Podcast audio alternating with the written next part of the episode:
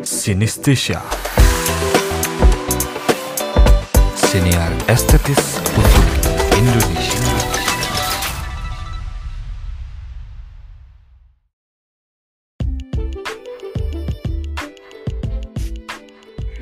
Assalamualaikum warahmatullahi wabarakatuh. Halo Sobat Dubas, bertemu lagi nih kita di kanal Anggakara Kali ini kita akan membahas mengenai kebahasaan Nah, pastinya kita sudah menunggu ya siapa sih yang akan menemani kita pada saat ini Oke, mungkin kita sapa dulu ya, ada Teh Karisa Halo Teh Halo Kang. Halo, Teteh apa kabar? Sudah lama nih kita tidak bersua Iya, alhamdulillah baik Kang. Akang apa kabar Kang? Wis, Alhamdulillah baik teh. Gimana nih teh kesibukannya di tengah pandemi pastinya luar biasa banget ya teh ya. Iya, lumayan sih. Eh, tugas-tugas kuliah paling ya. Wis mantap. Karena mungkin Iya, karena mungkin kita pembelajarannya juga daring, jadi lebih banyak tugasnya daripada biasa. Wis mantap juga ya teteh ya. Bukan kita biasa-biasa jadi luar biasa Iya. nih. Eh, mungkin teh bisa disapa dulu teh. Betul banget. Bisa disapa dulu nih sobat dubasnya. Perkenalan teteh dari mana? Terus sekarang mengenyam pendidikan di mana? Mangga teh silakan. Oke, halo sobat, sobat Dubas. Perkenalkan, aku Karisa Adelia Hanifah. Sebagai Duta Bahasa Jawa Barat 2020, aku berasal dari kota Bandung dan sekarang berkuliah di Institut Teknologi Bandung di semester 7. Wis mantap semester 7 ya teh ya. Detik-detik yang bener-bener luar biasa banget pastinya teh ya. Betul banget, Kang. Kayak sibuk banget deh pokoknya. Wis mantap. Ini luar biasa banget nih sobat Ubas.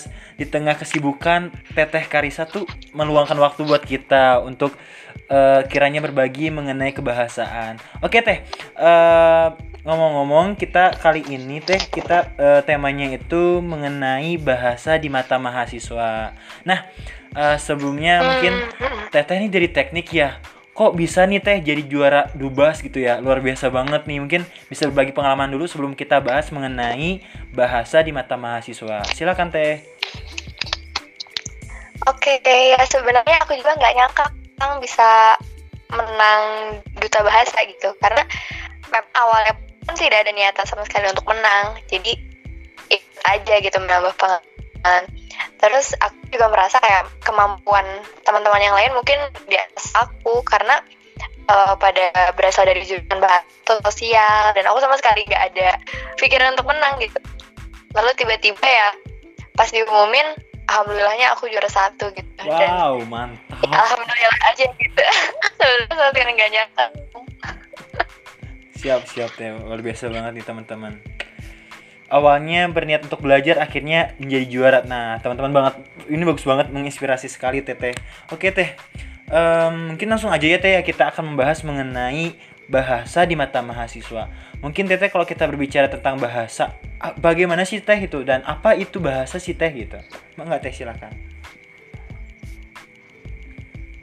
kalau untuk mahasiswa atau gimana Oh, secara keseluruhan aja ya Ya, ca- secara keseluruhan dulu aja Teh kita Teh. Kalau menurut aku bahasiswa bah- mahasiswa bahasa ya. Iya, bahasa itu adalah pembangun bangsa gitu. Karena sebetulnya dulu ya kalau kita melihat sejarah orang-orang zaman dulu kan pada belum bisa berkomunikasi pada awalnya Kang. Jadi masih saling individualis. Lalu tiba-tiba kehidupan tuh mulai terbangun ketika orang-orang bisa mulai berkomunikasi satu sama lain walaupun awalnya mungkin mulai dari eh, hanya simbol-simbolan atau belum berbentuk bicara seperti itu tapi kan itulah yang membentuk kehidupan kita sosial sampai akhirnya bisa maju seperti sekarang. Jadi bahasa adalah eh, pembangun kehidupan seperti itu kang kalau untuk aku. Bahasa luar biasa sekali teteh. Ush, mengena banget bahwasanya bahasa itu adalah fondasi kehidupan gitu ya teh ya atau gimana nih teh betul banget kang Hmm. betul betul nah teteh nih teteh kan sebagai karena mahasiswa sebetulnya gimana mungkin gimana, seperti ini sih kang gimana? kan bahasa itu adalah standarisasi kita dalam berkomunikasi gitu. Sedangkan kita kalau mau ada kehidupan harus berkomunikasi. Jadi betul sekali itu tadi bahwa bahasa adalah fondasi kehidupan kayak gitu. Mantap. luar biasa sekali teh waduh oke teh Eh, sekarang kan tetehnya sebagai mahasiswa nih ya teteh sebagai mahasiswa dan selaku duta bahasa gitu melihat bahasa di kancah mahasiswa itu seperti apa sih teh Hmm, kalau aku melihatnya ya pasti bahasa tetap sesuatu yang penting gitu di mata mahasiswa. Kalau aku ya sangat penting sih karena uh, mungkin langsung dibahas aja ya. Jadi uh, kayak misalnya nih mahasiswa kan bikin skripsi, bikin tugas juga harus sesuai dengan uh, paduan ejaan yang benar kayak gitu. Dosen pun bakal mengecek gitu kayak ejaan kita seperti apa, apakah plagiarisme atau enggak. Nah itu kan kita harus menggunakan ilmu kebahasaan seperti itu Kang. Jadi ya kita tidak akan bisa terlepas dari bahasa walaupun kita seorang mahasiswa ataupun apa pun profesi kita ya bahasa adalah salah satu yang terus melekat dan sesuatu yang penting. Baik teh baik teh wis berarti benar-benar sangat melekat sekali dalam kehidupan dunia kampus gitu ya teh terlebih tadi kata teteh tuh Betul, mengenai betul. pembuatan karya tulis ataukah skripsi gitu ya teh ya. Skripsi. tidak Hmm. dibayangkan Atau ya teh mungkin kayak misalnya ada mahasiswa yang senang kajian gitu. wis kajian Terus mereka suka bikin kajian-kajiannya di dalam bentuk tulisan. Itu banyak loh mahasiswa kayak gitu. Mantap. Terus menyuarakan aksi juga kan ya butuh namanya bahasa di segala hal butuh. Oke baik teh. Dengan bahasa mereka bisa mengungkap suatu perasaan atau yang dirasakannya gitu ya teh ya. Betul betul kan. Oke baik. Eh, teh, Betul banget. eh, ini ngomong-ngomong nih teh, eh, pastinya kan kalau kita berbicara tentang bahasa tuh ada bahasa gaul, juga ada bahasa yang mungkin em, bahasa yang gimana ya campur aduk lah ya gitu ya. Atau ataukah campur kode Betul. kayak gitu teh kang eh, teh tuh. Itu gimana teh menyikapi tentang campur kode yang sering eh, dilakukan di dunia perkuliahan atau kan mahasiswa. Gimana tuh teh menurut pandangan teteh? Betul Kang, aku juga melihat bahwa itu fenomena yang sangat wajar eh, di masa sekarang ya. Karena mungkin eh, berita-berita ataupun sumber informasi sekarang memang banyak juga yang melakukan campur kode. Jadi otomatis mungkin orang-orang juga lebih mengenal istilah asingnya daripada istilah bahasa Indonesianya seperti itu Kang. Jadi kalau menurut aku pribadi, aku sih mewajarkan hal tersebut karena apalagi teman-teman yang dari Jakarta mungkin yang seperti itu sering sering sekali melakukan campur kode. Tapi mungkin apa sih yang bisa kita lakukan sebagai duta bahasa Jawa Barat ataupun mungkin sebagai orang awam yang merasa bahwa bahasa Indonesia itu penting? Tentu saja kita tetap harus menjaga bahasa Indonesia kan. Salah satunya mungkin kita bisa memberitahu nih ke teman-teman yang sering melakukan campur kode. Apa sih padanan istilah kata asing itu dalam bahasa Indonesia tuh apa gitu yang benarnya? Kayak misalnya mungkin orang sering ngomong lockdown gitu. Kita kasih tahu ini yang benarnya karantina wilayah kayak gitu. Atau ya pokoknya kayak gitu kayak gitu. Jadi kita mulai sosialisasikan bentuk-bentuk bahasa Indonesia yang belum akrab di telinga masyarakat. Kayak personal branding itu kan.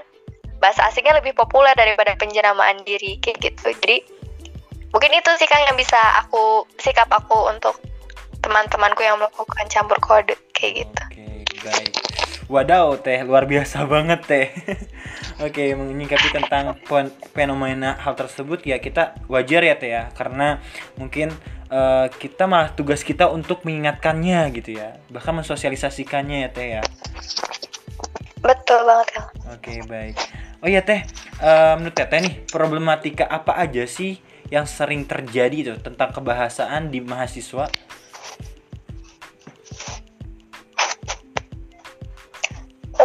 Di kebahasaan di mahasiswa ya Kang. Maaf Iya. tadi agak putus-putus. Iya betul betul teh. Kalau menurut aku tadi pertama yang code, eh, code mixing itu ya campur kode itu permasalahan yang cukup umum di kalangan mahasiswa sekarang.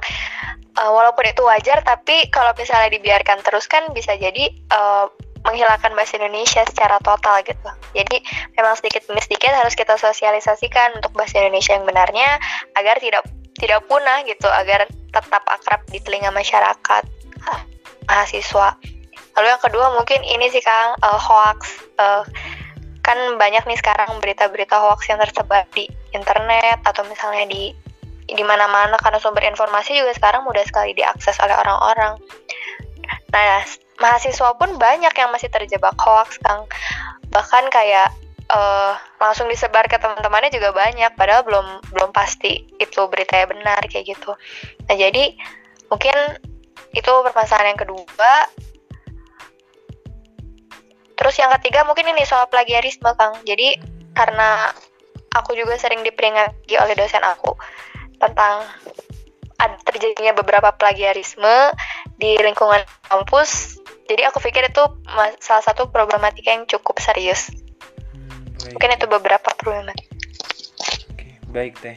Oh ya teteh, tadi teteh em, singgung nih mengenai hoax, terus juga ada plagiarisme, campur kode. Ini teh, kan sekarang tuh hangat-hangatnya RUU Cipta Kerja tuh teh ya. Itu tuh eh, kita sebagai mahasiswa khususnya eh, tentang kebahasaan tuh teh. Bagaimana sih teh kita menyikapi mungkin kita juga yang belum mengkajinya ataukah bahkan kita mendapatkan hoaxnya itu teh gimana sih cara menyikapi hal tersebut? Oke, jadi mungkin ini bukan hanya untuk berita Omnibus Law ya. Oke. Mungkin untuk seluruh berita yang teman-teman terima, pertama pasti jangan langsung percaya hanya dari satu sumber. Jadi teman-teman juga harus mengenal nih kayak sumber mana sih yang sebetulnya bisa dipercaya, sumber mana yang tidak. Soalnya kadang Kang, sumber yang tidak terpercaya itu kadang lebih populer dari sumber yang terpercaya. Memang Oke, bener. seperti itu keadaannya. Karena kan yang tidak terpercaya suka kayak pakai clickbait clickbait atau ya pakai judul yang sangat menarik buat orang-orang gitu. Nah, jadi teman-teman harus tahu nih kira-kira sumber mana sih yang bisa dipakai teman-teman untuk membaca sebuah berita. Jadi memilah-milah sumber informasi. Lalu yang kedua, teman-teman juga kalau melihat berita jangan dari satu sisi saja. Diusahakan melihat dari sudut pandang yang lain juga. Jadi teman-teman nggak akan hanya tahu dari sudut pandang yang satu karena kan kita belum tahu nih kejadian sebenarnya seperti apa kan karena namanya orang pasti memihak gitu. namanya media namanya sebuah pihak pasti memihak salah satu dengan lebih condong. Jadi sebagai orang yang bijak kita harus melihat dari kedua belah pihak. Kayak misalnya mungkin omnibus law sebelum teman-teman uh, mengkritis apa kayak protes-protes sebaiknya baca dulu pasalnya baik-baik. Seenggaknya inti-intinya yang di dalamnya sebenarnya apa aja sih yang orang-orang protes kan itu yang sebelah mana pasalnya? Terus uh, teman-teman juga mungkin bisa juga baca dari sudut pandang pemerintah seperti apa. Kenapa sih pemerintah mengeluarkan RUU tersebut? Kan pasti ada alasannya juga. Dan baru lalu setelah itu baru teman mulai memikirkan kira-kira teman-teman mau melakukan sikap seperti apa terhadap uh, omnibus law itu. Kayak gitu kalau dari aku. Wis, mantap. Tuh teman-teman, kita sudah benar-benar diberikan masukan oleh Teteh Karisa loh. Jadi jangan sampai kita mudah menelan mentah-mentah gitu ya Teh ya informasi ya Teh.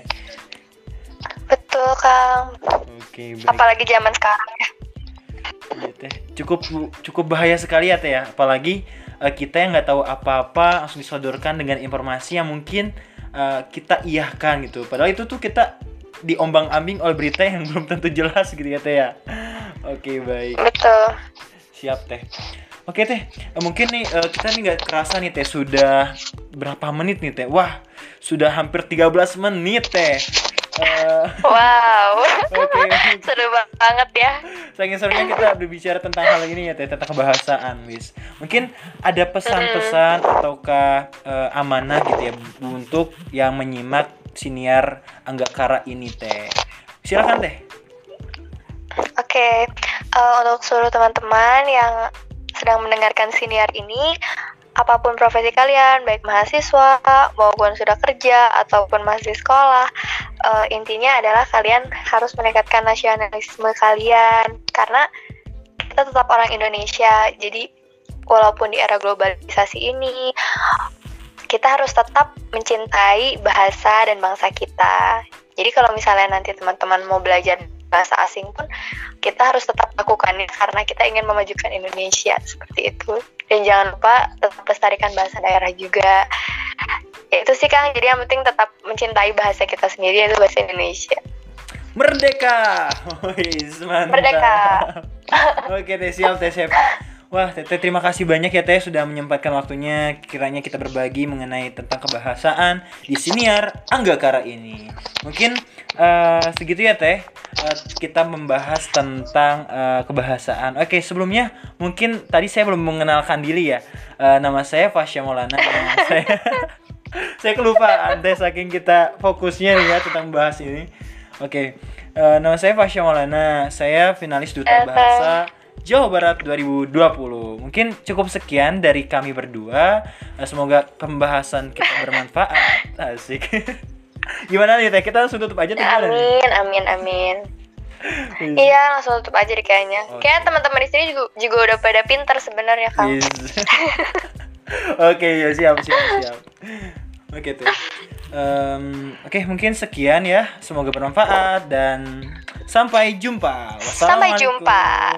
Warahmatullahi wabarakatuh. Wabarakatuh. Oke, see you teh. Makasih banyak. Terima kasih banyak juga, Kang.